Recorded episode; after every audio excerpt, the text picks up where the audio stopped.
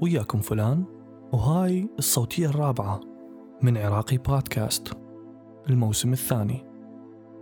سنة 2014 تقريبا كنت متواجد بدولة عربية وكنت أعيش هناك من فترة طويلة. وكنت بآخر سنة بالجامعة وكان باقي لي شوية وأتخرج. كنت مطول شعري وكنت ألبس طاق مال شعر وكنت أشتغل مصور بنفس الفترة المناسبات وتخرجات وجلسات ومن هاي الأمور. وكانت أمي عندها مشروع مال تجارة عبر الإنترنت. كانت تبيع مكياج وأدوات منزلية على موقع معروف هناك وعلى الفيسبوك.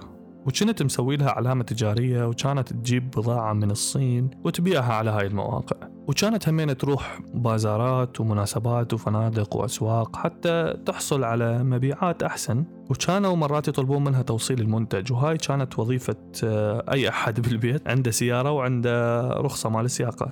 وطبعا هذا الشخص لازم يكون عنده وقت تأمينها وبيوم من الأيام طلبت مني أمي أروح أوصل جهاز كهربائي لبيت ناس وأني طالع بطريقي. يومها أنا كنت طالع بسيارة أبويا وسيارة أبويا بيها شيء ما أحبه إنه صندوق السيارة دائما مليان آه العينة هيجي عدة وغراض تخص شغله يعني. المهم أخذت هذا الجهاز ورحت دا أوصله وكانت البيوت بهاي المنطقة مرقمة بأرقام وأعتقد رقم البيت كان ثلاثة. وصلت للشارع اللي كان المفروض بيه البيت وأكتشف إنه الدائرة العامة لشؤون المهاجرين موجودة بنفس الشارع. وكانت محصنة بهواي شرطة وأمناء شرطة عبالك داخلين حرب. المهم أني فتت بالشارع ثلاث مرات وأني دا أدور على هذا البيت وما دا ألقي. ودا أشوف أمين الشرطة كان دا يباوع علي كل ما أطب من قدامه. فمرة من المرات وقفت يمه بالسيارة وسألته تعرف وين بيت رقم ثلاثة؟ لأن أني مو من المنطقة. وطبعا كنت دا أحكي بلهجة هاي البلد وكنت متقنها كل زين. أمين الشرطة باوع لي هيجي بنظرة مال احتقار وغضب. ما أعرف ليش بالبداية. وقال لا ما أعرف. ودا أشوفك هواي رايح جاي بالسياره وهذا الشيء ممنوع. قلت له ليش ممنوع؟ اني ما سويت شيء غلط اني عندي دليفري دا اوصله ودا أدور على العنوان شنو المشكلة؟ قال لا ممنوع هو هيك. أنا قلت ما أدوخ نفسي وقلت له خلص براحتك. وقفت السيارة على جانب الشارع ونزلت أمشي حتى أدور على هذا البيت الزفت اللي ما دا القي شافني هذا الشرطي كان يصيح لي ودز لي الشرطة اللي وياه حتى يجيبوني. رحت عليه قلت له ها شكو؟ كان يقول لي مو قلت لك ما أريد أشوفك هنا؟ قلت له لا أنت ما قلت لي ما, ما تريد تشوفني هنا. أنت قلت قلت لي ما يصير أظل أروح أجي بالسيارة فأني عفت السيارة هناك ورايح أمشي على العنوان اللي دا أدور عليه شنو المشكلة؟ كان يقول لي بس أني شاك بيك، قلت له ليش تشك بي وشنو الشك مالتك؟ هاك هاي رخصة السياقة مالتي وهاي هوية الجامعة مالتي وأني طالب بالجامعة وما عندي أي مشاكل.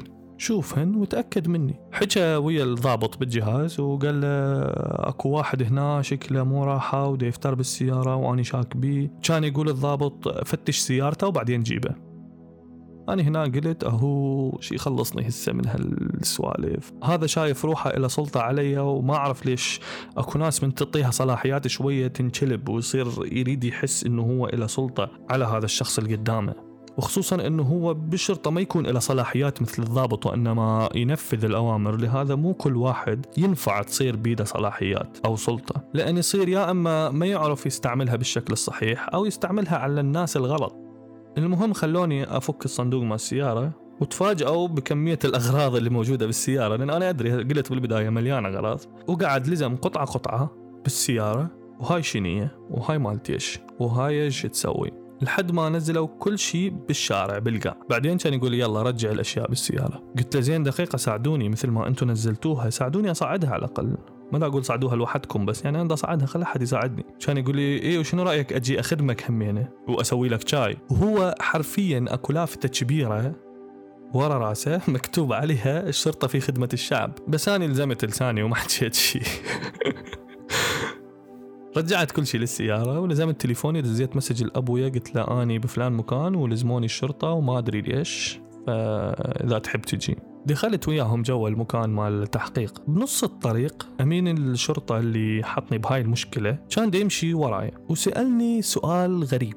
قال ليش هيك أنت مسوي شعرك مثل البنات؟ انداريت عليه وقلت له المادة 45 من الدستور تكفل الدولة حرية الأشخاص وحرية التعبير عن الرأي. وهاي حرية شخصية. وانت مو من حقك تسألني على حريتي الشخصية. طبعا أنا هنا كذبت برقم المادة لأنه أكيد ما اعرفه ومتأكد إنه هو همين ما يعرفه لذلك ما كان الموضوع صعب إني الف رقم مال الماده بالدستور. بس المهم إنه النص مال الماده اللي قلته كان موجود بس كان لازم أستعمل شوية بهارات حتى أخليه يحس بالغلط اللي يسويه وأكيد لأسباب درامية. هو هنا باوع لي بنظرة آه، استغراب وقال أنت شو معرفك بقانون البلد اللي أنت بيه وأنت عراقي؟ طبعا هنا هو عرف إنه أني عراقي لأن الهوية مال الجامعة مالتي كان مكتوب عليها بخانة الجنسية عراقي. قلت له لأنه أني أول شيء مولود هنا مثلك أنت وثاني شيء أنا درست هنا وأعرف قوانين البلد.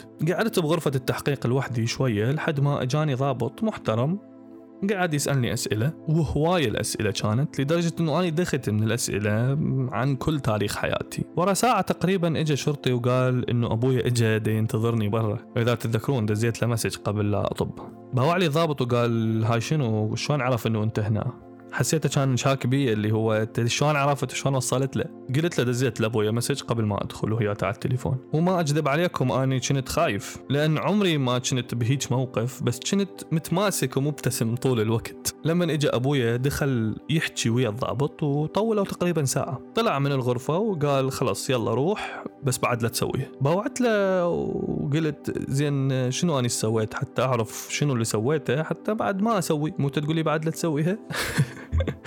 كان يقول لا بس خلص بعد لا تسويها قلت له المفروض أنتم اللي بعد ما تسووها. مو كل واحد يفوت من قدامكم تاخذوه تحققون وياه. المفروض اني من اكون يم مركز شرطة ودائرة أمنية أحس بالأمن مو بالخوف. اللي يخاف منكم المفروض شخص مسوي شيء مخالف للقانون. فليش أخاف؟ أني ما مخالف شيء وبعدين أني أعرف ليش أمين الشرطة حطني براسه وخلاني أفوت بكل هاي المعمعة والسوالف. ببساطة لأن شعري ما عاجبه. هو بين لي هذا الشيء. وعلى أي أساس هو يتدخل بحياتي الشخصية وبشعري وبشكلي؟ هو المفروض يكون بخدمة الكل ويساعد الكل. بغض النظر عن شكله ومعتقداته. لأن هذا مخالف للدستور اللي أنت وهو حلفتوا عليه. واللي الرئيس أو الملك مال هاي الدولة حلف على اليمين وقال إنه راح يحافظ على هذا الدستور ويطبقه. واتذكر من طلعت برا قلت له باكر راح أشسور شعري. لهذا الأمين وهيجي باوع لي بنظرة تطلع شرار. المهم رجعت للبيت كاره البلد وكاره الإنسان وكاره حياتي والمجتمع وشعري. ضايج كلش. بس ثاني يوم قعدت من النوم ما كاره أحد ومتصالح ويا حياتي ويا البلد ويا المجتمع ويا شعري. لأن للأسف المجتمع العربي تربى على النقد بشكل غير منطقي تربى على نقد الاختلاف. مو مهم إذا كان هذا صح أو غلط. يعني كوني أني شعري طويل هذا ما راح يغير من اللي بداخلي كوني إنسان.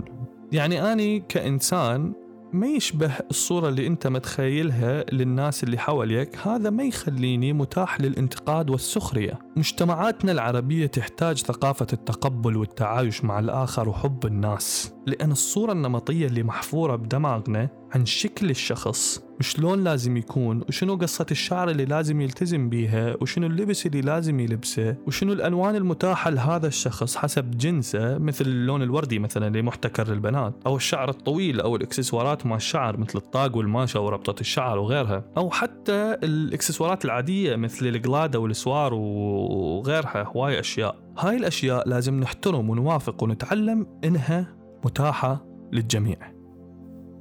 طبعا هذا غير الوشم اللي أكو ناس تعتبرك سويت جريمة كبرى لأنه وشمت أني لما سويت وشم أتذكر أحد من قرايبي اتصل بأمي من العراق ويقول لها ليش خليتي فلان يسوي وشم؟ اللي هو أنا عمري ما حاچي ويا هذا الشخص. أنت شعليك يعني شفتني جيت سويت الوشم عليك لو رسمت صورتك على الوشم لو ليش يعني؟ ليش دائما نحكم على الناس ونتدخل بمظهرهم وبقراراتهم؟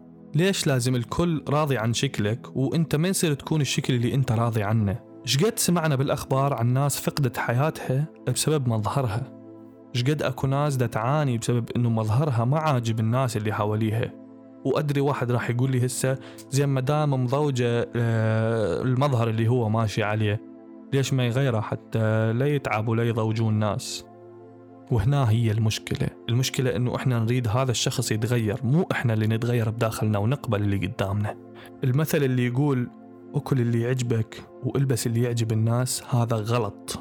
ولازم نمحيه من مجتمعنا ونقول وبصوت عالي راح آكل اللي يعجبني وراح ألبس اللي يعجبني واللي ما عاجبه خليه يروح يشرب من البحر.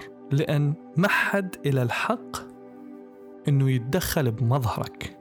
لهذا أتمنى إنك تلبس اللي يعجبك وتاكل اللي يعجبك تسوي شعرك بالطريقة اللي أنت تريدها تروح للأماكن اللي تعجبك تلبس شورت تلبس بنطلون تلبس آه، تيشرت تلبس اللي يعجبك. هذا الشيء أنت حر به. ما حد إلى الحق إنه يقول لك شنو تلبس وشنو ما تلبس وشلون لازم يكون شكلك لأن هاي الصراحة تفاهة.